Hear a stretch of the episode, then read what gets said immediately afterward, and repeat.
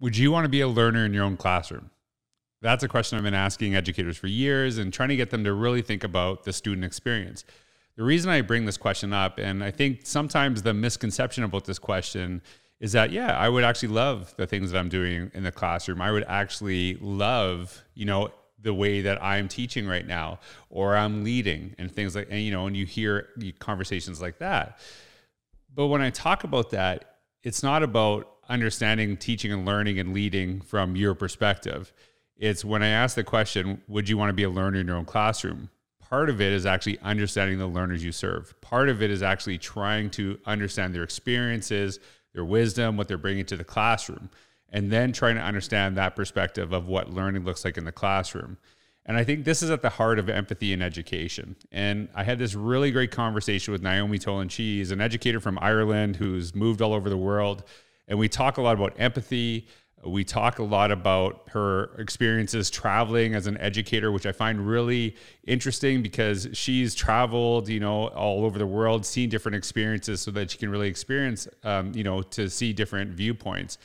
But also, we talk about anxiety. And I actually share probably one of my most embarrassing stories I've ever taught, uh, told in the podcast, but it just kind of came up and it was interesting talking about, to be honest with you, my own anxiety and some of the stuff that I deal with and some of the things that kind of just came to my mind when I was sharing uh, when we were having our conversation. So we had a great conversation. I hope you enjoy it. Thanks.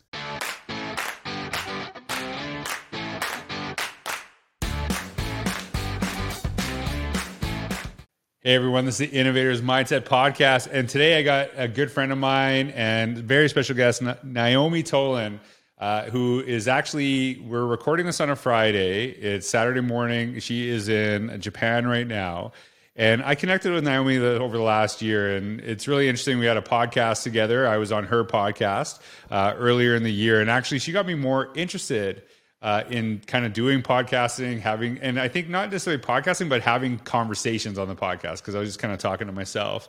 And so we we did a we did a podcast together, and then we had an awesome opportunity to like connect and not only connect with each other, but through her, she connected a bunch of people that um, was just awesome and and very kind of uh, innovative. And actually, when you first came to the idea, I'm like, why? I don't understand what you're doing. And then I saw, I was like, oh, this is actually like such a great idea. So uh, we've been talking before a little bit of podcasting, and I'm gonna like have like a little funny theme song for you uh, before you introduce yourself.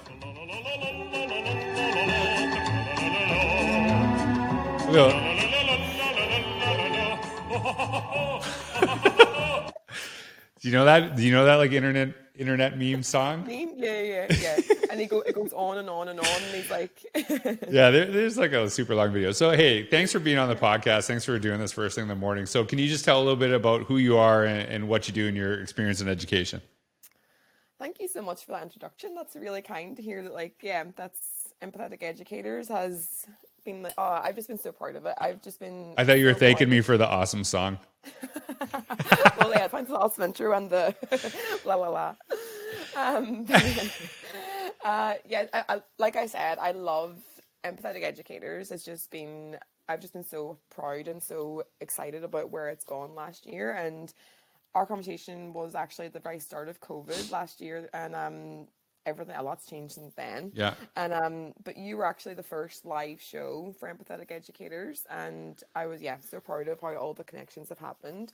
So yeah, hello, I'm Naomi Toland, and I am originally from Ireland, taught in London for three years, then New Zealand for three years, and now I'm living in Japan, and I'm just all about connections, like you said. Like I I feed off people and like mm-hmm. like the energy and like the the amazingness. And I think what I've loved, I always thought that I had to be in person energy, but I just loved, like you say, like the live connection. Right. My parents were like, "Do you know each other like in person? Like, do you all know each other, all connected?" But some people only met each other online mm-hmm. that that first day, and I've really, really enjoyed just seeing how what virtual relationships look like and what physical ver- relationships right. look like, and how they can be joined together. Because, like you say, I feel like I've connected with people online over the past year, and I do feel like I I know them a mm-hmm. little bit. I I always used to look at the like digital dating or like things like that, and how can you know someone that deeply mm-hmm. online? and I think it goes hand in hand. Like you, I obviously would love to meet in person one day and like and have those connections and have it both together. But for me, I just love connecting. I love the human experience, and like I feel like that's such a big, big part of our evolution and like where we've come from.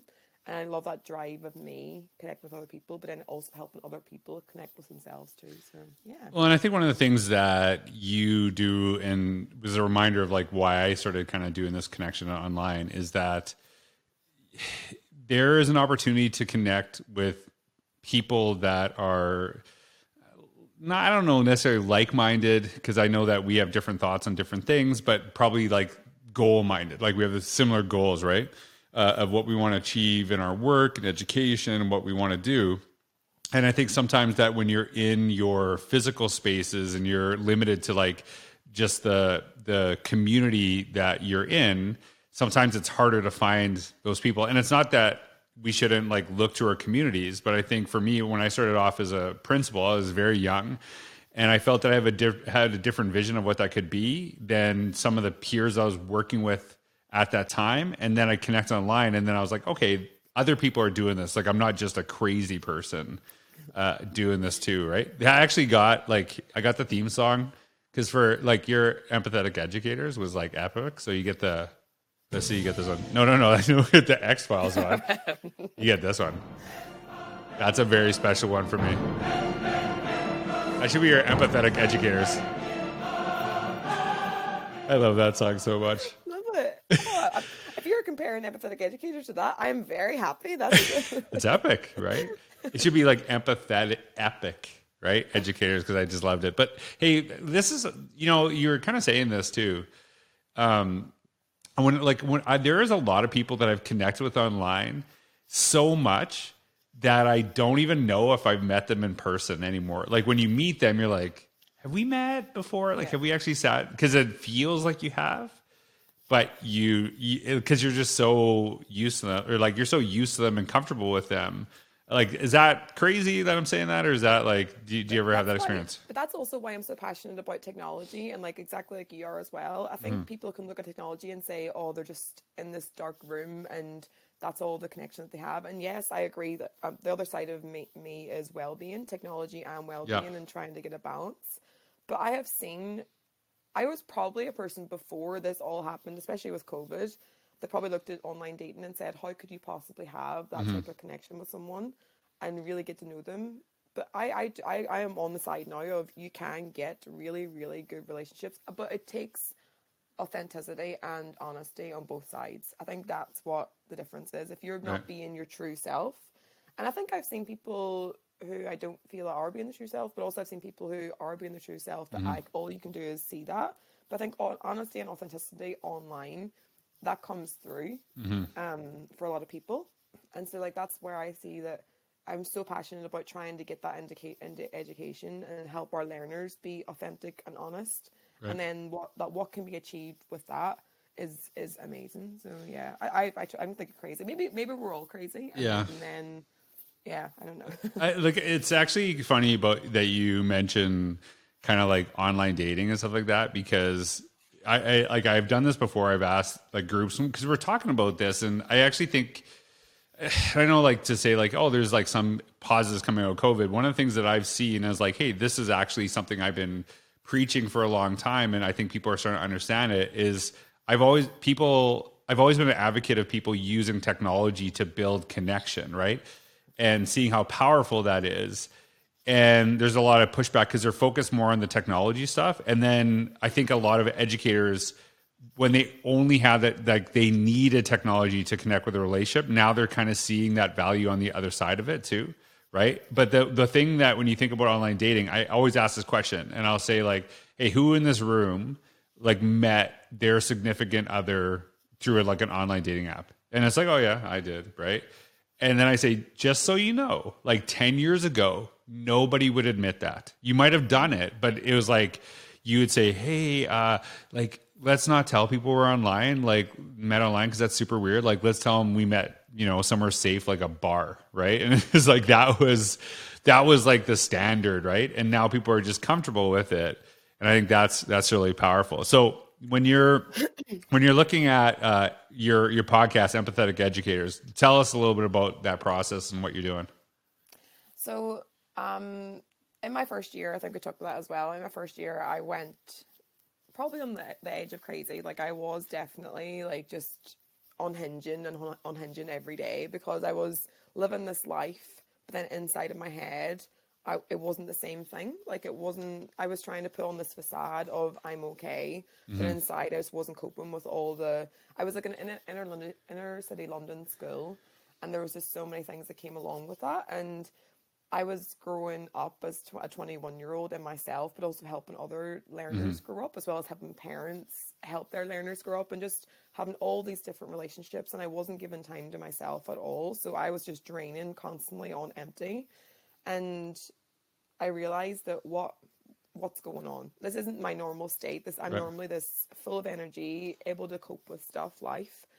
And it made me look into why, why, what's going on for me, and that got me on the path of neuroscience um, and psychology. So trying to understand what's going on for someone, and as well as that, I was a very big empath. So I did not know what the word empath was. Mm-hmm. I was like, people were, I was just saying to people that I just feel the feels of all my learners. I'm just taking all this on.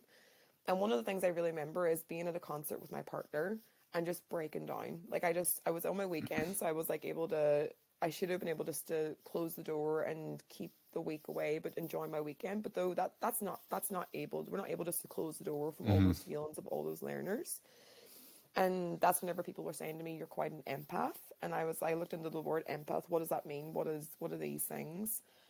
And then that got me into empathetic educators because I think empathy is important, but not at the detriment of ourselves. Mm-hmm. So I mm-hmm. was wearing all those experiences those learners were having. I was wearing all my own experiences. I was wearing the experience of everyone, and that's what the draining part was happening. So I'm really, I'm really passionate about empathy, but empathy not at the expense of ourselves. So it's like mm-hmm. a, it's it's both those streets. So what I'm trying to do now with empathetic educators is bringing people from all around the world to talk about their experiences but also trying to look at the the research of neuroscience and see what does that mean for us and looking at the facts of what's going on inside of us what's going on inside of our learners to be able to then take action because of that as well so yeah it's a, a lot of little little things coming together but my main mission is i feel the more that we can understand ourselves and the more we can understand people in front of us that will help us actually meet those people where they are and meet mm-hmm. ourselves where we are and then go from there. So that's yeah, that's kind of my mission, the overall goal. There, there's something like I I have learned because I can, and I don't know if this is even connected to this, right? So one of the reasons I hate seeing like needles going into somebody, right? I hate seeing blood, things like that, because whenever I see it, I can physically feel it, right? And I that's what I really struggle with, and so I don't know if that's like what you say is an empath, right? Like that would kind of like that's part of it too. And when you were talking, I was thinking about I remember watching like a sports show and they were talking about I can't remember the baseball player, but he was going through some controversy, but he was just like playing the best baseball of his life. And a lot of people can't have, you know, some personal problems and do well at this. And they were saying that his about like he has this amazing ability to, to compartmentalize right? Like to be focused on that experience and nothing else is like going into his mind. And i think part of it too the reason i bring this up is i found that i've i've been better to deal with some stress in education when i find things that I can I can actually totally tune out of education. Like I can take a break and I'm not thinking about those things, right? Like when I run on a treadmill. I can totally just focus and nothing else is in my mind other than uh, you know, nothing education wise. Like I might get some ideas there, but I that's my time to like just focus on me, and I think that's helped quite a bit. So I don't know if that's something like if that connects to what you're talking about because I think that's part of it too. Is I, I try to find things that tune me out. But also, like I think that's just you. Like I think we mentioned before about being a teacher. It isn't just you're the teacher and that's all you are like whenever mm-hmm. you're in front of your learners there's so much more going on for ourselves and i think sometimes what i did at the very start was i'm a teacher that's that's mm-hmm. that's what i do and this idea of a teacher was very much like you're in front of the learners and you're you're in charge of them like you're responsible for them and yes we are responsible for them but yep. that's not all we are and i think I, I the idea of going to like do sports and going to like yep. take your mind off it that's part of who you are as well. And sometimes I feel like we almost feel guilty to have that side of us because we have to be trying to care for that. And that, that again goes back to empathy because we're trying to do all this stuff for Mm-hmm. for our learners. But yeah, there's both sides. So mm. And that, that like I know this I know this is probably gonna sound bad, but I love doing this podcast. I love doing this. I love talking education. And then people say to me like, "Hey, what podcast do you listen to in education?" I'm like, "I don't listen to any." Right? And it's not because I don't like love education, but sometimes I'm like, "Hey, that when I am on my phone and I listen to podcasts, I want to listen to some sports stuff. Like I want to listen to stuff that has nothing to do with this, so I can get away from these things." And I think part of that process is me getting away helps me become better. And it actually, um, sometimes when I get away from it, I think we, when we are so mired in a situation, like when we are so in the middle of it, we don't kind of realize it. Like I, I kind of liken to this. Sometimes I probably everyone listening it was like in a terrible relationship and didn't realize it was terrible until they left it. Do you know what I mean? Because then now you're out of it and you're look it's almost like you're looking out of body. And so I try to create those experiences where I'm like, hey, I need this time away so I can actually, you know, just get away from it and maybe see things from a different perspective. So I think that, that sorry, that go ahead. Into like that, the idea of like both. That that's actually important for us to teach our learners as well because like th- our brain needs that. Going back into the neuroscience Yeah. part of it, like our brain actually needs like that focused mode.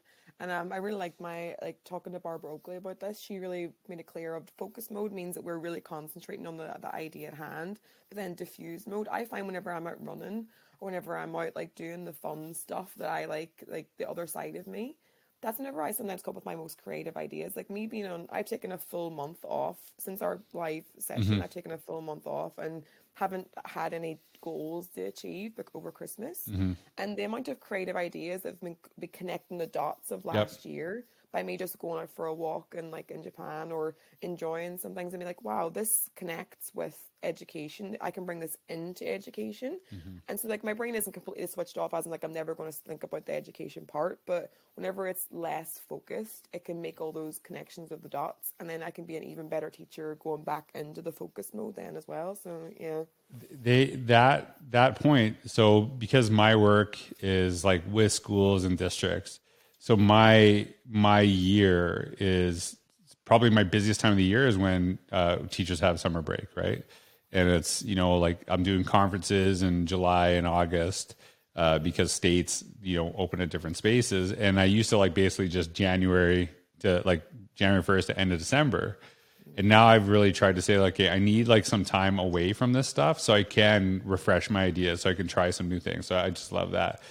So I got to ask you this because I know people are listening, and I get this question a lot, and you would know this from experience. So you have traveled like country to country, teaching in different schools, and I I don't know if I could do that. Like I I travel a lot, and I hate traveling. Like it's and I like I. I'll tell you, and I, maybe this is horrible to say. I like I as someone who traveled all the time. People ask me like, "Hey, do you miss miss speaking?" I'm like, "Mm, I, I miss I miss speaking in person. I do not miss traveling at all, right? But you have gone from like country to country to country, and so tell us about that experience. Like, how has that been for you? And you know, like you were when when we first met. Where were you? Were in New Zealand when we met, and then you're like, "Oh, I'm in like." You know, I'm in Tokyo now. I'm like, what? Like, I swear you're in. You're the only person in the world that moved during COVID, by the way. I don't know, if you're getting in trouble for saying that, but so what's that? What's that been like? Like, what's that been like Uh, going to, from like totally different countries?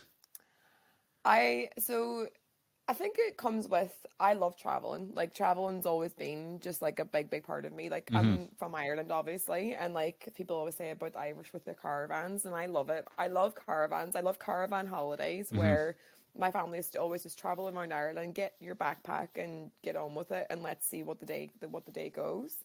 I think that's kind of my approach to life is let's see how it goes. Let's see how the day goes. Let's see what what the day can bring, and traveling for me across all the different parts i think comes back to empathy i really really wanted to feel what it's like to be in london and teach that was always Right. a dream for me to like be in london mm-hmm. and then i wanted to see what it was like somewhere else as well as just experience it personally and professionally i wanted to see because you can look online, you can like, but that's not the truth. You don't know if that's the truth or not. And Right. for me, I wanted to go and experience and live in someone else's shoes and see what what they see the world. Why do they? The Kiwis see the world the way they do. Is it mm-hmm. different from where where we've been?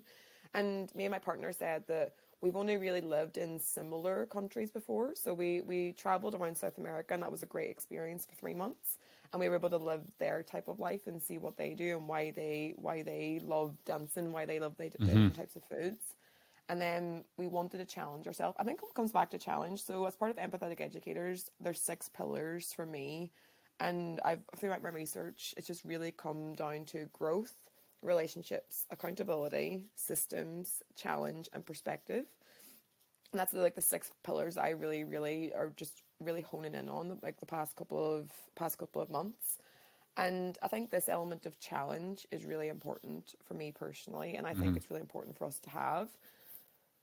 I love being in New Zealand. I love being in Japan. I love being in London and seeing all those things, but it doesn't come without challenges like being away from home, like experiencing all those things. I've had 10 years now where I haven't lived with my parents. And that's, I don't know if you've seen like my blog posts I've been putting out every week. It's like, dear mommy and daddy, hmm. because I want to dedicate that time that I've like the experience that I'm having. I talk to them on like the phone and things like that, but I want to dedicate a bit of time to them because I want to bring them on the journey, and that's like the downside to it is being away Right. from home and me growing up away from home. But again, it comes back to digital relationships. So I've mm-hmm. I've now intentionally been like contacting them every week and letting them know how my week goes, writing those blog posts and letting them know how it goes.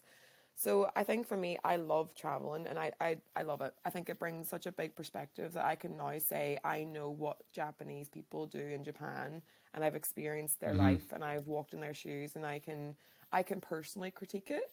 And that's my journey for me. I want to personally critique or personally have an awareness in my head Right. to say, oh, that's what they do. And I, it's changed my perspectives. Again, the last part is perspectives for empathetic mm-hmm. educators and it's changed my perspectives of what I thought Japan would be like versus what it Right. actually is like in my shoes being there.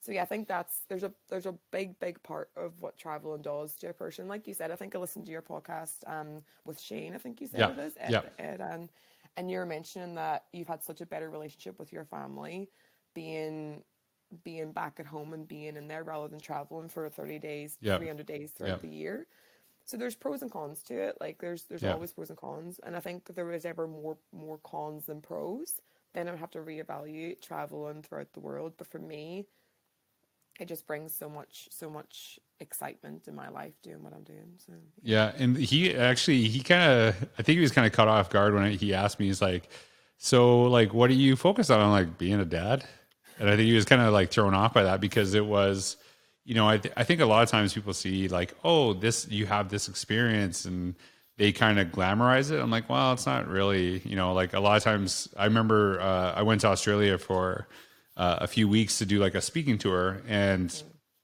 and people might not understand this even when I tell the story. It was like I'd speak all day, we'd go to the airport, we'd fly to the next city, and then we repeat that. And I remember uh, my brother, who has had more energy than I did, is like, "Hey, let's go to the Great Barrier Reef." I'm like, "Ah, "I'm good. I don't want to go because I'm I'm just tired." Like I, I don't I don't have I just don't have the energy to see like I would just be grumpy that entire time right and so it's not some of that stuff's not glamorous when you know when you're going to work right like and that's the perception is you know I'd be speaking in five different cities and every night the group would say like hey do you want to come out for dinner and I'm like that's like not healthy it's not like if you were working every week and you went out for dinner and drinks every night probably not a you know probably have a problem a little bit right so I think it goes back to like that the idea of like the grass is always greener, but Mm-hmm. actually sometimes it's not. And I think like that's like, but it also it can be. You know, like Yeah. I've I, I wanted to go away, and at the beginning because I was only like twenty one, I was like, oh, I've just got into teaching. I need to live my life, and I was going away more to like run away, not run away from Right. problems, but kind of like. I wanted to go away for the experience of because I didn't know if this was all I, I could do in life. But our move then from New Zealand to Japan was actually intentional, not running away. It was like we want to experience something mm-hmm. else and we are enjoying our life and we're really happy. It, it made me really appreciate my time in London because I, lo- I I had so many good, amazing opportunities there, which I didn't really appreciate that I had. Do you know? It makes you right. if you go away from somewhere like, like Right. you said before about the helicopter, like you can look over your life and be like, oh, I actually did have a good thing going there, and like Yep. it was way better than what it was. But moving away from it makes you see that, Right. and um and yeah, so there's there's there's pros and I I love the fact that I've been traveling, and even though there is pro, uh, cons along with it, I think the experience that I'm having, I'm so grateful to be able to walk around Japan and Tokyo. And like even whenever we were on our holidays at the Christmas, I was like, we're going back to our life in Tokyo. Yeah. It's not like we're going back to like we can just go and experience that as well. So if I if I I think people have to see why they're moving, and I would say to anyone, I would definitely say try it. If they're worried about traveling, if they're worried about missing home, I would say yes, that is a big part of it. That's a big, big Mm-hmm. like my grand. Like when we talked about it, my granddad passed away whenever I was in New Zealand, and my dog passed away, and that's a really big negative to being away because Mm-hmm. Right. especially in New Zealand, it takes like two planes to get back, so you can't just pop back and support your family Yeah. um but there's also ways around that to like build those connections and i have i've actually had more intentional conversations with my parents and my family because the time is precious. Like i want to i want to get rid of all the angst and all the all the the problems that you might have because like you want to make the most of actually being together. So we've had some serious conversations and some great great dialog mm-hmm. because of that as well. Sometimes i feel like if you're together then you kind of just talk past each other and you don't have those conversations because you're just there. But being away, you can have that perspective and, and value what it is. So I think there's yeah pros and cons to both. It's it's funny when you're talking about that because um like I'm the baby in my family and my mom is like you never call me, you never call me, like we never talk, right? And I call her and then I'll like, "Hey, how's it going?" She's like, "Good. I, you know, I'm busy, so I hope you're doing well." like, okay, thanks for that 30 seconds. This is why I don't call. Is because you never want to talk to me.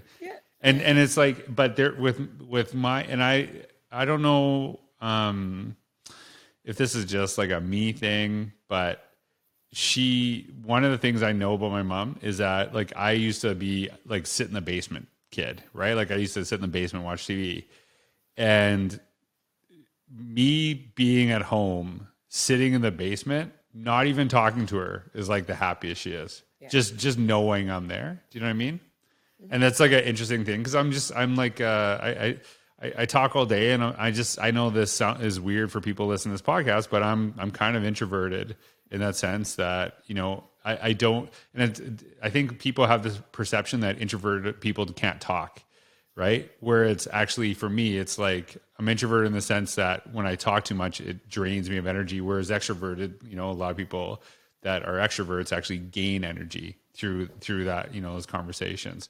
Um, speaking of conversations, I want to just I want to talk about something that was really cool. When I saw you do the empathetic educators thing, I, I was watching some of the podcasts that you were talking, and I thought it was like such a cool idea. I really loved it. Is that you actually took our initial podcast, which I think was probably like 90 minutes long, right?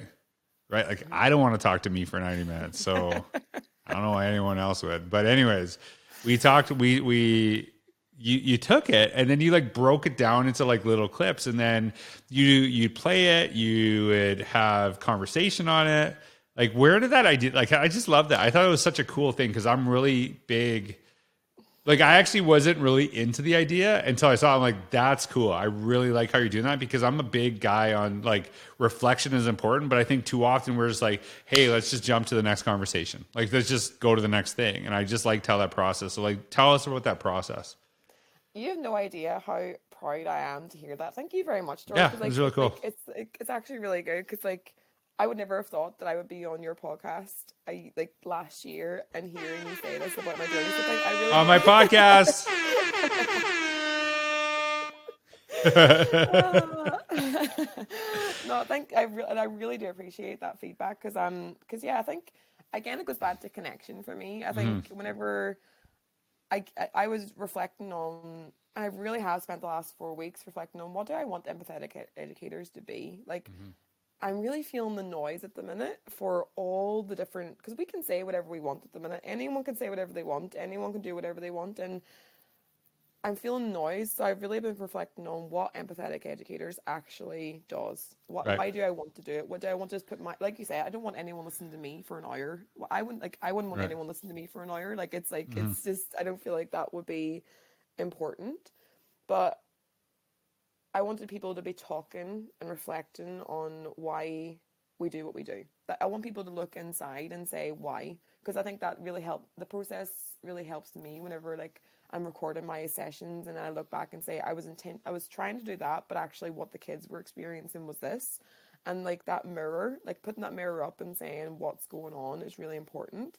So uh, what I'm trying to do with empathy educators is get people thinking about why, get people thinking about what, and questioning, hmm. questioning what's. I love, I love questioning why is why is why is the way the way it is, and I'm encouraging my learners to question me. So why am I doing what I'm doing, and not in a not in a not in a, a angry way or what what what's going on there. Mm-hmm. Actually, facilitating critical thinking is just so important for me, for my kids, and for just adults in general. Like I just feel like one of the things I really feel is missing in a lot of media at the minute is just critical thinking. Why are you thinking and just trying to create conversations? What I would like to do more of is, like you said, like I'm finding like-minded people at the minute who think like me.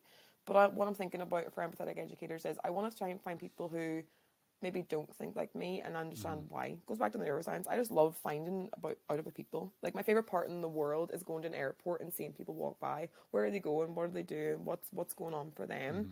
And the human part of it is why. Why why do we do what we do and not question other people? Actually looking inside and saying, Why am I doing what I do mm. before it's like that idea of don't throw stones in glass houses or Right. something, isn't it? Like it's like I feel like everyone looks outside rather than looks and not everyone. A lot of people can look outside and not look inside. So I'm trying to have more conversations like that. So that, that like as I'm listening to you, and I, I, this is this is something I've been thinking about a lot, and I think we live in a time where people are like expecting like statements out of everybody, and I'm like, hey, we need to kind of like slow down, get information, understand stuff because it, like that's one of the things is that it's so quick to be able to like post. And I think this is one of the reasons I really like having these conversations is because I was doing, you know, I was just kind of doing this podcast on my own, just doing like a 10 minute reflection. And it was like really powerful to have these conversations is- and it's helped me. And I think the pendulum has swung uh, into such a far direction in the sense of we've been telling everyone needs to share their voice. Everyone, I actually like literally did a TEDx talk on the importance of sharing your voice. And there's a little bit of like, ah, like I'm not as happy with that message in the sense that if everybody's talking, who's listening? Listening. Do you know what I mean? And I think that to me is like we have to also learn to like step back, kind of process some ideas, see what's going on, have an understanding of that. And I think that if we're just like, and when you kind of mention media, the the standard is not necessarily most accurate now. It's first, who's first, and who's and I I don't know if that's a good thing for education, right? And I, I like I don't know what you because I think when you talk about empathy, I think empathy is about under like it, to me it's kind of the um, Covey seek first to understand before being understood, and like do we teach that enough in schools? Do we model that ourselves? That's exactly why. Like, I, I think that's why I've taken four weeks because I'm like, empathy literally is. I I personally believe empathy is like needs to be a core thing that people have. Like, it needs to be, and it needs to be intentionally taught. I don't know if you can. I think maybe people maybe are more susceptible to empathy than not. So maybe it takes hard. It might take a bit longer for people to understand it, but. I think empathy literally could unlock. I just look at some things that are happening and in the world and just like, if empathy was there, this wouldn't be happening. Like if, mm-hmm. if empathy was there, then there'd be just so much more trying to understand, and that's that's all I'm trying to do with mine. Is mm-hmm. I was just having these conversations by myself, trying seeking to understand what was going on, reading these books and seeking to understand what was mm-hmm. going on, and that's why I started the empathetic educator. So I was like, what I'm getting and what I'm understanding is just so rich and so important that I just want to share it with other people, and if other people find it interesting, then great. Yep. But if not, then all I'm doing is still doing Yep. the journey that I'm on anyway. Yep. And I think it's just, I- I just, I think going back to the empath in me, I feel the feels of people. and I'm trying not to carry it. So instead, I'm trying to encourage people to hold people themselves accountable and what can they do for themselves. And so the message we have in empathetic educators is our choices have an impact. Plain and simple. Our choices have an impact. And I feel like our choices to either bring negative energy or positive energy to a conversation has an impact. Our choices to attack someone versus seek to understand them mm-hmm. has an impact. Our choices to try to see the world and say, is that what they're actually saying versus I know what they're trying to do mm-hmm. has an impact. So I'm like it's it's a different way we see going back to perspectives. I think perspectives is so important. The way you see the world is through your experiences and it's made up of all those experiences that you had mm-hmm. to create the perspective that you currently have. But what I would like to see, and I was listening to a podcast the other day, which I really agree with, is I would like to see people understanding that what you think right now doesn't make doesn't make or break you. mm-hmm. What you think right now can change. That's like, right. we're trying to encourage growth, but then as soon as that one person makes a statement that might not even be what they said, they get cut and so like they can't even redeem themselves right. they can't say oh actually that that was what i was thinking at the time but through this conversation i've kind of changed my way of thinking mm-hmm. that's what we need to be encouraging our learners to do is take this information do i agree with it mm, yes or no and then change if we have to or keep mm. the keep your current way of thinking but just canceling people from what they said in one little sentence. Like, I'm pretty sure if you look back at some of my recordings, I might have said something to be like, I meant this, mm-hmm. but I said this, and mm-hmm. actually that they don't align with my current way of thinking. I didn't word it correctly, or or maybe I like yeah. So it's it's it's it's right. just so important to have those those that way of thinking too. So well, there, I can't the. I can't remember the quote, but it's like intelligence is like is shown in your ability to change right? Into like into like change the way you think. I can't remember what it was. There's there's some quote about that. But wh- while I'm listening to you, I'm thinking about like really kind of that that, empath- that the importance of empathy. I did this. Uh, there, uh, one of my favorite books of all time is uh, Seven Habits. Uh, Covey and I reference Covey stuff all the time, mm-hmm. and he tells a story about being. I can't remember if it was him or it was like a story he had heard but basically being like on a subway and there was like a dad and his kids were just like running roughshod over the place and just being super annoying and horrible and covey's like this is the worst dad ever. Like this like can you like not get your kids under control?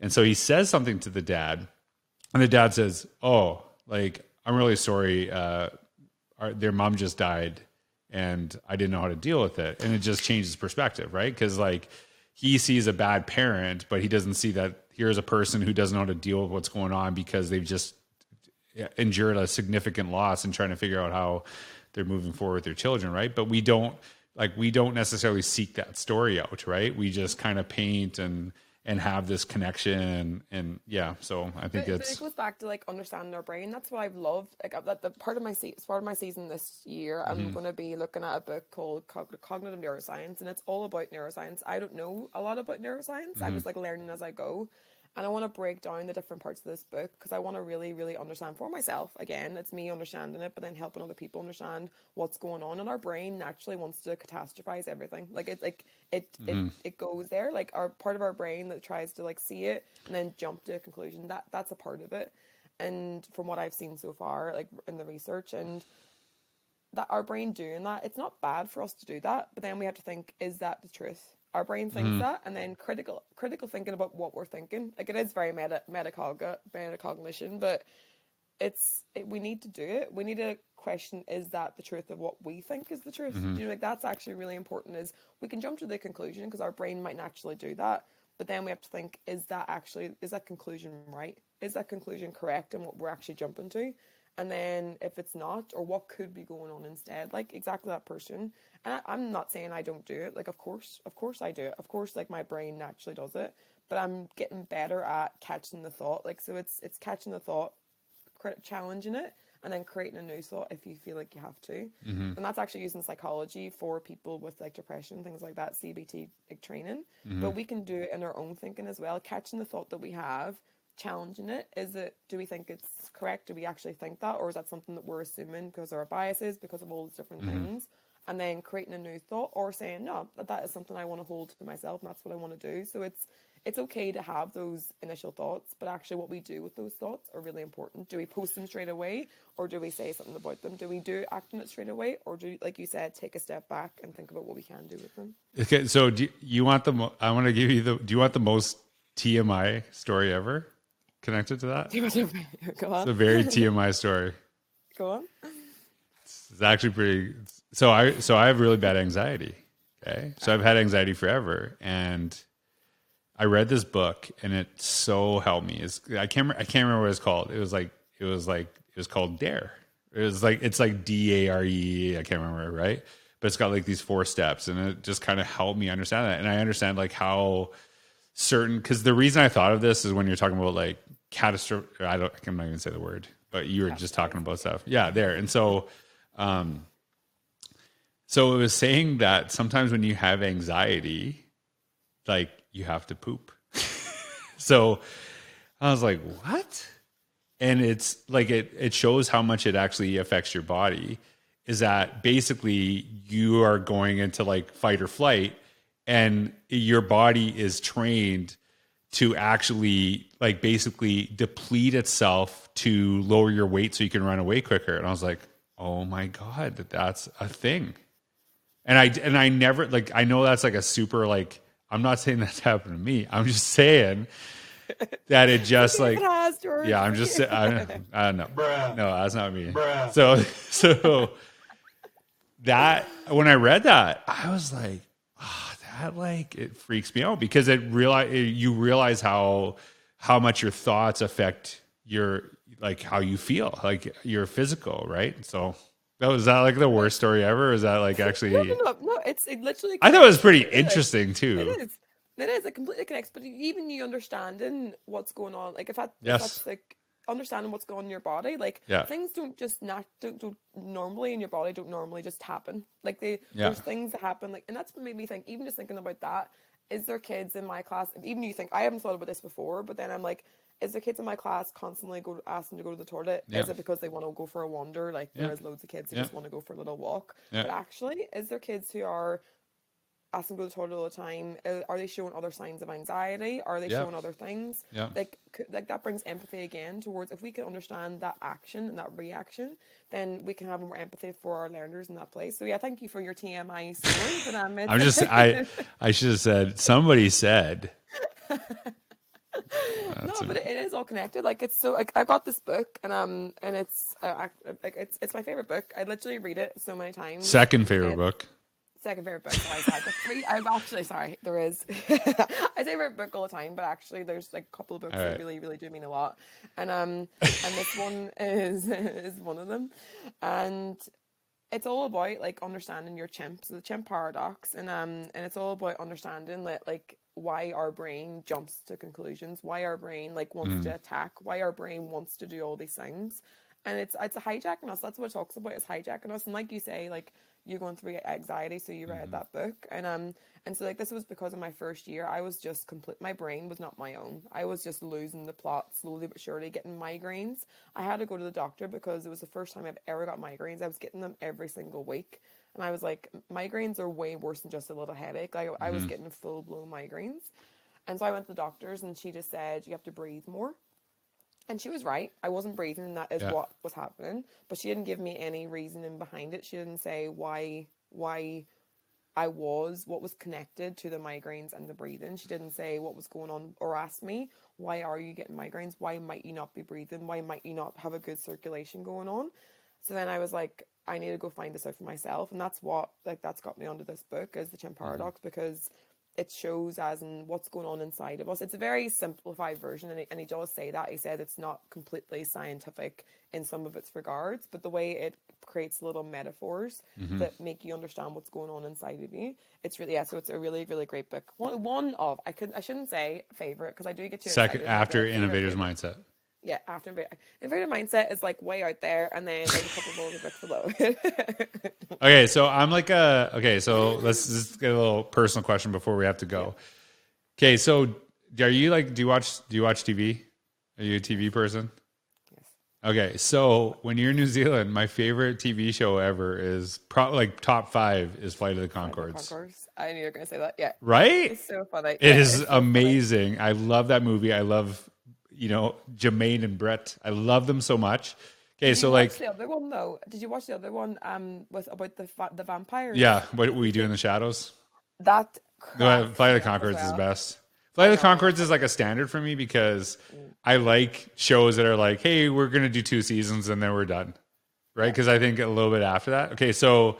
when you you when you were in London, okay, so like, what was the show there? What was the TV show that was like UK specific? Inbetweeners is really funny. I don't think it's London specific, but it's UK. Have you ever heard Okay. of Inbetweeners? I have. Is there like a, a, a U, is there like a US like office version kind of thing? I don't think so. Actually, I, I, haven't I haven't heard of the, the, the US version, but the Inbetweeners cracks me up. It's one of those things I've watched. I have watched like over the years again and again. Yep. Um, yeah, The Inbetweeners I would say is probably the fun one of the funniest UK. And I love the show. It's where I'm from as well. It's on Netflix actually. I don't know if you heard of Derry Girls. No. Derry Girls. Oh, shout out to that because I'm from Derry and it's like it's literally so funny. Yeah, it's it's it will. I don't know. It kind of hits home as well, so it's like you really get the nuances. They done it really. Yeah. Sometimes whenever people do a show and you don't really know if it's going to be the truth of kind Yeah. of where you're from. Yeah. And of course, it's like it's like exaggerated and things like that, but they done a really good job of making it funny. And it's it's it's yeah, it's a great it's a great show. It's on Netflix. It's called Derry Girls. Okay, um, so yeah. okay, so let's see. I want to see. Okay, what's a Canadian TV show that you know? Do you know any Canadian TV show? Nothing. I thought that is How I Met Your Mother meant to be Canadian. There's a Canadian in it. okay, I don't know. That's very close. I'll take it. I'll take it for an answer. How I Met Your Mother. Yeah, well, no, there's like the main character is from Canada.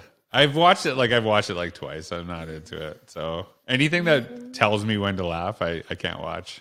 Oh yeah, fair enough. Yeah. Um, no, I ha- You got nothing, hey? Have you been to to Canada, United States?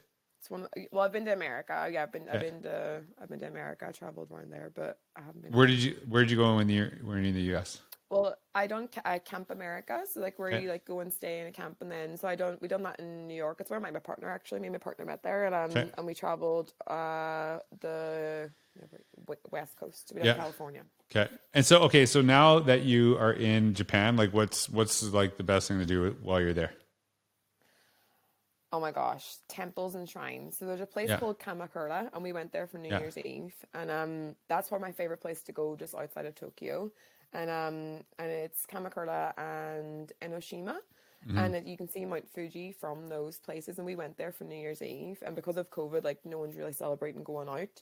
Yeah. Um, but here they don't really celebrate New Year's Eve. They go and they um they go to like a temple and they Yeah. at twelve o'clock they have like all these lanterns and all these lamps and it was uh it was really you know when you just like have a time and you like feel reflective you know like Yeah. like you feel it it was just so beautiful because they Mm. had like the the chimes going on but they had like all different shrines and all different temples there in Kamakura it's one of the smallest places in Japan I think with the, the amount of um, shrines it has so Kamakura just outside Tokyo it's like an hour away from Tokyo so that's, awesome. so.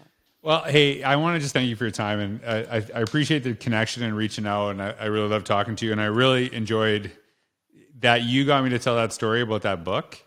Is a pretty amazing feat. I don't think I've ever said that out loud yet, but also recorded. Yeah love it love that So, but that wasn't me. That was a Of course not friend. That was uh, I was asking for a friend Asking who said that was a thing. Yeah. So, Yeah, that's recorded too. anyways, thanks, thank you so much uh, for for being here, and uh, enjoy the new country you move to in a couple months, whatever Oh, that yeah. might be, right? Because you just kind of move around, right? Anyways, hey, thanks for everyone for listening. I hope you have a wonderful day, Naomi, and make sure you connect with Naomi. You'll see her uh, blog, podcast, and where you can follow her uh, in the the com- in the description down below. So, thanks for being here. Thank you. Bye. Bye.